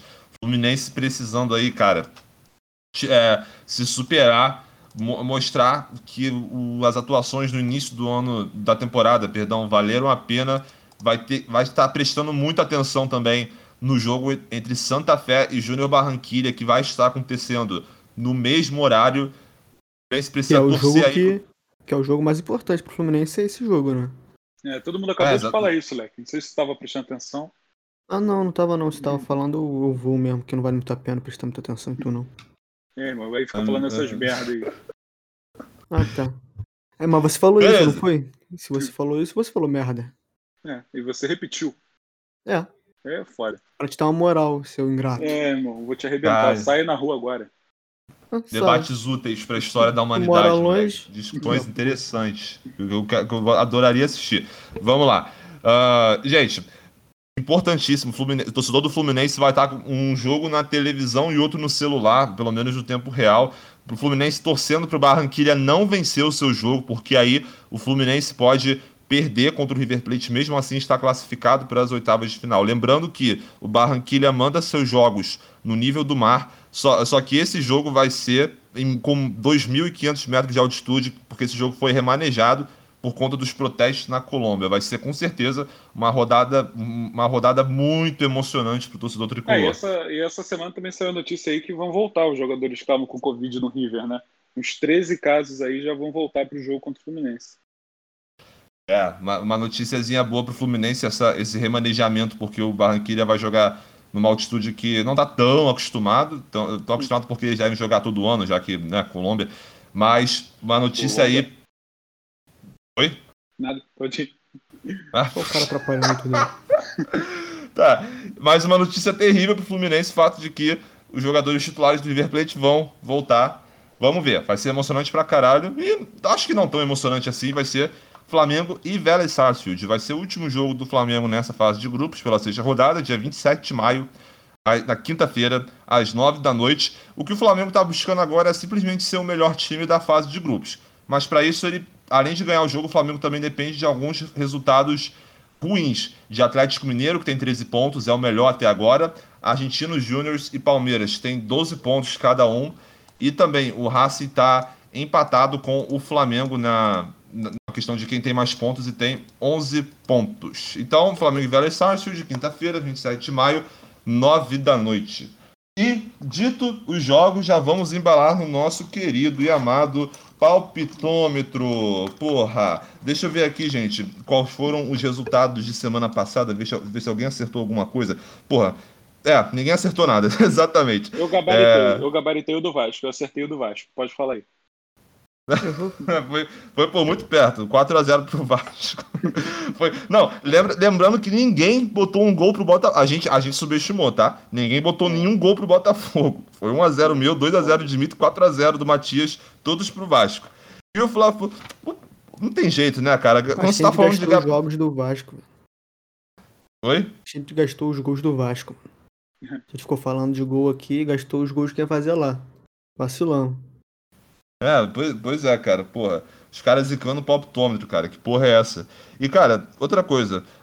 Tá falando de Gabriel Salotti, é outro departamento, tá ligado? Porra, eu cravei Flamengo campeão, cara. Não tem jeito. Botei, botei um a um Flamengo campeão nos pênaltis. Mas botei Flamengo Mas campeão, porra. Vambora. Pô, diz o um a um Fluminense campeão. Para, parabéns. Eu, Gostamos eu, mano. botei, eu botei o Flamengo campeão também, não botei não? Botou um a zero Flusão, papai. Acabou aqui. Mas, mesmo. Ah, o gol- os gols do Fluminense eu acertei, só errei o do Flamengo. É, eu acertei do Fluminense também. Só errei do É. Flamengo. Eu, eu, eu, eu Mas também, eu acertei que o Flamengo ia fazer gol. Isso aqui mais que tu. Parabéns. É. Beleza, gente, vamos ver essas diferenças todas. Dessa vez eu tô sentindo que alguém vai acertar. Eu tô falando de mim. Alguém de- desse recinto vai, vai Alguém vou cravar. acertar? Alguém, é isso aí, isso, isso aí sou eu falando. Alguém vou acertar. De- dessa vez tá com o pai. Pô, no campeonato então. aqui, quando a gente juntar os pontos, não vai ter jeito. Vamos lá. Começar pelo joguinho mais que não tá valendo tanta coisa. Flamengo e Vélez competição, Né, cara, pra ver quem foi campeão do Carioca daqui. Ah, Isso, aí- isso aí vai ficar com. Isso aí vai ter que ser no tape- vai ter que ser na justiça, vai ter que ser com, com os administradores aí do campeonato. Que eu, que eu, que eu lá vai, haja, haja paciência pra, pra rever todos os episódios. Puta que pariu. Mas até que é uma boa ideia. Depois a gente pode ver essa porra. Ah, pessoal, Flamengo e Vélez Sarsfield. É, Dimitri, começa tu, papai. Tô sentindo que a maré tá do seu favor. Flamengo e Vélez 3x1 Sarsfield. 3x1 Flamengo. Tu, Matias? 5x0 Flamengo. 4x0 Flamengo. Porra. Eu gosto Cara, de ser eu- usado. Se não, Não, for pra usar, ser, eu nem participo. bailarina. E o pior é que se tu acerta, tu mita, tá? Isso aí É não tem jeito. Vale 10 pontos. É...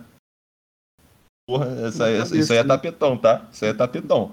Cara, eu vou botar Flamengo 2x1 no Vélez Sarsfield. Isso aí vai ser um joguinho suave pra ah, finalizar a participação do Flamengo nessa fase de grupos.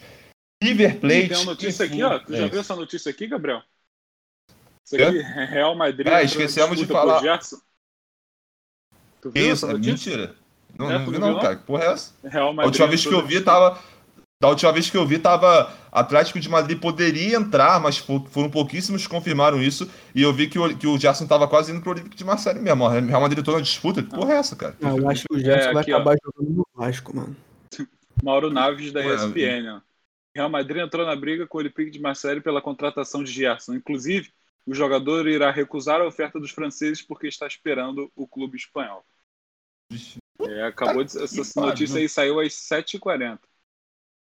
É, a gente Foda. tava aqui no podcast a todo vapor. Pô, vamos ver aí, conferir os valores dessa negociação, que eu acho que, falando rapidinho nessa notícia que é importante pro flamenguista que tá escutando antes da gente ir pro optômetro do, do Fluminense, acho que todo mundo sabe que vai ser uma perda técnica gigantesca. O Gerson, que faz parte da geração que já acho que já pode ser chamada geração de ouro de 2019. O cara com muita técnica, muita visão de jogo, faz com perfeição a função dele ali, ali no meio-campo. Mas é complicado.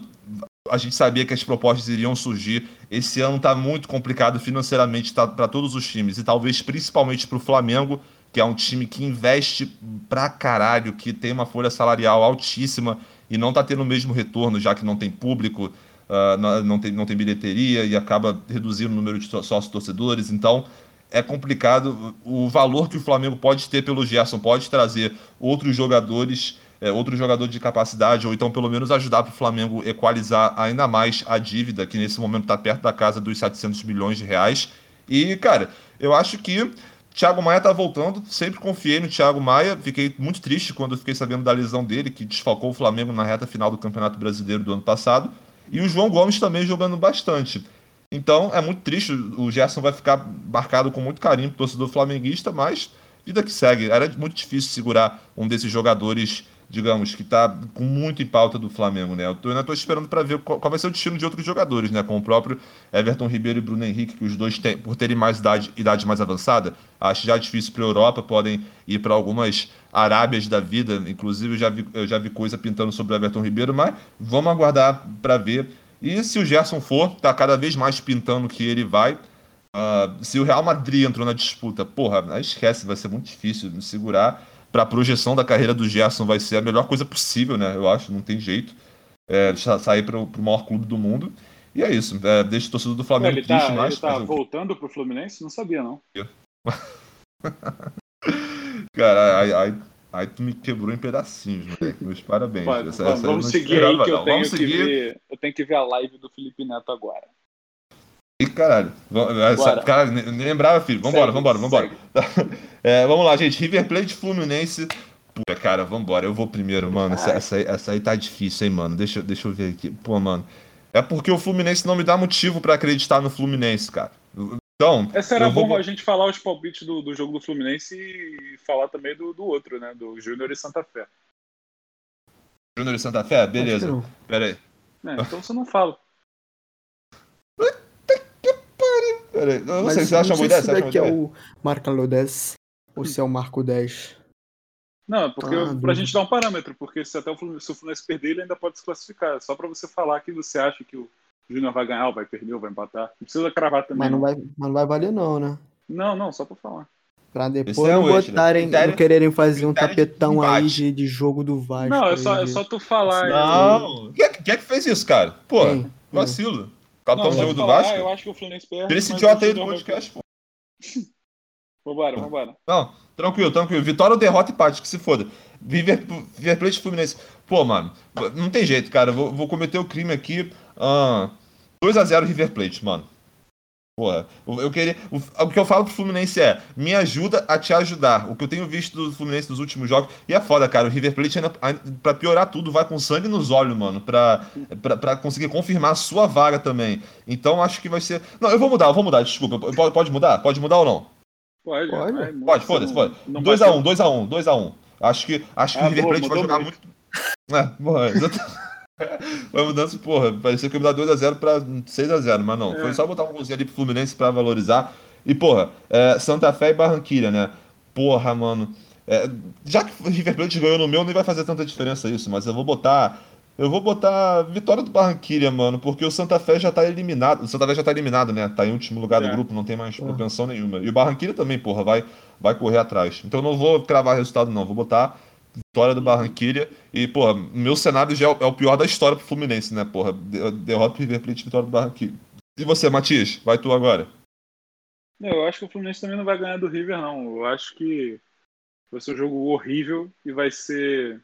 O Roger vai tentar mudar o esquema e não vai adiantar porra nenhuma, mas o jogo vai acabar 1 a 1 e o jogo do Júnior vai acabar 0 a 0 E aí eu acho que com a combinação lá o Fluminense classifica. Palpite con- considerável, hein? É factível. E tu, Dimitri? River Plate Fluminense? Fala Se tudo. depender de mim, vai ser 48 a 0. Mas, cara, Caralho, acho que. Ponte sagrado. Eu acho que Acho- vai ser um. Eu tô sentindo. Assim, eu quero estar errado. Mas eu tô sentindo um sacode. Sem caô. Então, Cinco a se zero ele é flu? Fluminense. Se ele é flu? Não, Celeplate, sei lá. Ah, tá. Leitição. Porque, put- porque, porra, o River Plate deu um sacodezinho lá considerável no Santa Fé e. Caio Paulista não te anima, não? Ah, verdade. Se ele jogar Esse como goleiro, vai talvez. Ah, agora que ele vai jogar, então vai ser 6x1 pro River.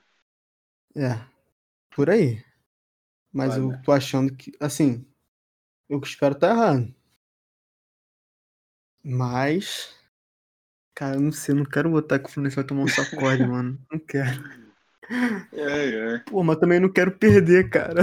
Foda. Pô, saco- sacode eu acho que não, cara. Porra. Cara, não é- sei. mano. É, é tipo assim, é futebol profissional, tá ligado? Mas, ó. porra, do jeito que o, o River Plate jogou contra, contra o Santa Fé, com, com ninguém no banco, o Enzo Pérez de goleiro, e o jeito que o Fluminense vem jogando, Vocês sabem, eu não sei se eu já falei pra vocês, vocês sabem que eu, eu, eu costumo ser muito contra a teoria de que camisa pesa. Mas aí a camisa. Aí, aí não tem jeito, cara. Aí, aí esse jogo foi muito foda, cara. Que isso? Pode Não, é. Era só isso. Foda. é, e o, o River Plate em Libertadores tem mais camisa que o Fluminense, né? O, Flu- o River Plate vai vir, puta que morre, puta que pariu, sei lá, viado. Bora, irmão, bora, bora. Vou botar três. Coitado. Esse 4x4. 4x4. Foda-se. Assim que eu gosto, porra. Placar, placar bailarino, como diz nosso querido Mauro Cheddar. Ah, e Santa Fé Barranquilla, tu aposta vitória, Não, empate, eu derrota? aposto... Eu, ap- Puta, eu aposto na vitória do Barranquilla. É só a vitória ou tu vai cravar algum resultado? Ah, só ninguém- não tá valendo. Então Não, não precisa cravar. não, é só pra dar um Cara, não tá aí. valendo. Então, Beleza, beleza. pro Flusão Não, vai ser vai ser vitória do Santa Fé 78 a 0. e o Santa Fé vai fazer a maior goleada da história da Libertadores aí. Caralho, moleque. Da Libertadores, do continente, da- do país, provavelmente. Porra. Hum. Beleza. Bem, gente. Dia tenso amanhã, terça-feira. Dia tenso, eu digo, pro torcedor tricolor, os outros, claro, vão pegar o secador e vão ligar assim na frente da televisão, mas pro torcedor tricolor vai ser uma missão muito dura, muito complicada, mas o Fluminense já, já passou por muitos momentos na sua história que foi muito sofrido, que teve que buscar o gol nos últimos momentos. Então vai ser mais um desafio. O time do Roger precisa levantar a cabeça, esquecer essa final, que infelizmente o Fluminense não jogou bem. Precisa jogar realmente todas as cartas nessa partida. E, bem, Vamos lá, né? Eu sei, eu sei que tem um clima de pessimismo, mas eu já, eu já cravo aqui uma coisa, uma coisinha assim, que não é, não é em termos de provocação nem nada, é realmente uma opinião sincera minha. No pior dos cenários, eu acredito que o Fluminense consiga ser um dos candidatos ao título da Sul-Americana. Eu acho. Hum. Eu acho que, Porra, eu acho que se acabar. O Grêmio lá, né? É, o Grêmio tá passando a piroca em todo não, mundo. Eu tô falando que é eu tô falando candidato a título. Eu tô falando de pelo menos chegar numa semifinal e ganhando dinheiro com premiação. Não tô falando que vai ser campeão, porra. Realmente é. tem, tem um Grêmio que é, que é difícil. O Grêmio tá com um ótimo início com o Thiago Nunes, chegando agora, puto, Douglas, Douglas Costa vai fazer Costa. um salzeiro também. Puta que pariu. Se não se machucar, difícil. vai ser o melhor jogador do Brasil aí. Ah, com certeza. Isso, ah, isso aí não sei, também. mano. Tem o Caio Paulista aí que tá jogando muito. É, né? São. É, Mas é eu disse foda, é jogador, é não alienígena. Deus. Ah, tá. Beleza, eu queria, gente. Eu queria falar também que só amanhã, a partir das 5 horas, eu estarei off do WhatsApp, Facebook, Instagram, tudo, e eu não quero piadinhas no grupo, não quero nada, não quero que se dirijam a palavra a mim, por favor. Nenhum de vocês dois. Obrigado. Deixar aqui claro que é pra todo mundo saber. Essa, essa declaração aí vai ter um efeito reverso, tu sabe disso, porra. Caralho. Ô, final, final da Libertadores, 2019. Deu intervalo, o Dimitri já tava coqueando, tá? Porra. Vai, vai, ser foda. Tá bom. Uh, enfim. Pessoal, amanhã vai ser um dia tenso pro Tricolor. No final da semana, lá pela sexta-feira, estaremos de volta trazendo todos os detalhes dessa semana de Libertadores pro Fluminense e pro Flamengo. Trazendo também a prévia do início das competições nacionais, da primeira e da segunda divisão. É, e, aliás, só para deixar bem claro aqui, passado toda a tensão da fase de grupos da Libertadores, pro melhor ou pior para o Fluminense, o Fluminense vai estar contra o São Paulo no sábado, às nove da noite, fora de casa. Meu Deus do céu. E o, e o Flamengo vai estrear. Pouco, cara. Vai, vai ser. Vai... Não, início difícil para os cariocas. O Flamengo também vai estrear contra o Palmeiras um, um jogo que tem, tem, tido muita rivalidade nos últimos anos, a gente sabe. Então, Flamengo e Palmeiras, esse vai ser no domingo às quatro da tarde. Depois da é Libertadores. Botafogo e, e Vila Nova, né? Também lá na Série B. Isso aí. Botafogo e Vila Nova, Vasco e Operário. E Vasco e Operário. Isso aí. Isso aí. Na sexta-feira tem episódio, a gente já, já trazendo a prévia de todos esses jogos e também falando do que aconteceu no meio da semana pela Copa Libertadores. Pessoal, quero agradecer a presença de você que esteve aqui com a gente, que nos, nos escutou até agora. Fique ligado nas nossas redes sociais, que nós vamos divulgar cada vez que tiver um novo episódio para você acompanhar tudo que está acontecendo com o seu time aqui no Rio de Janeiro. Obrigado, Dimitri, pela tua presença. Nada. Beleza. Valeu, Matias. Valeu, né? Na medida do possível. Valeu. Tamo aí. Se não é, morrer até o final do ano, a gente segue. É, não tiver, não tiver acontecendo um suicídio até lá. Mas. Ou um homicídio, né? Dependendo dessa, dessa tensão que se monta no grupo. Pessoal, obrigado a vocês dois, obrigado a você mais uma vez que, está, que nos escutou até agora. Muito obrigado e até a próxima. Beijos. Valeu!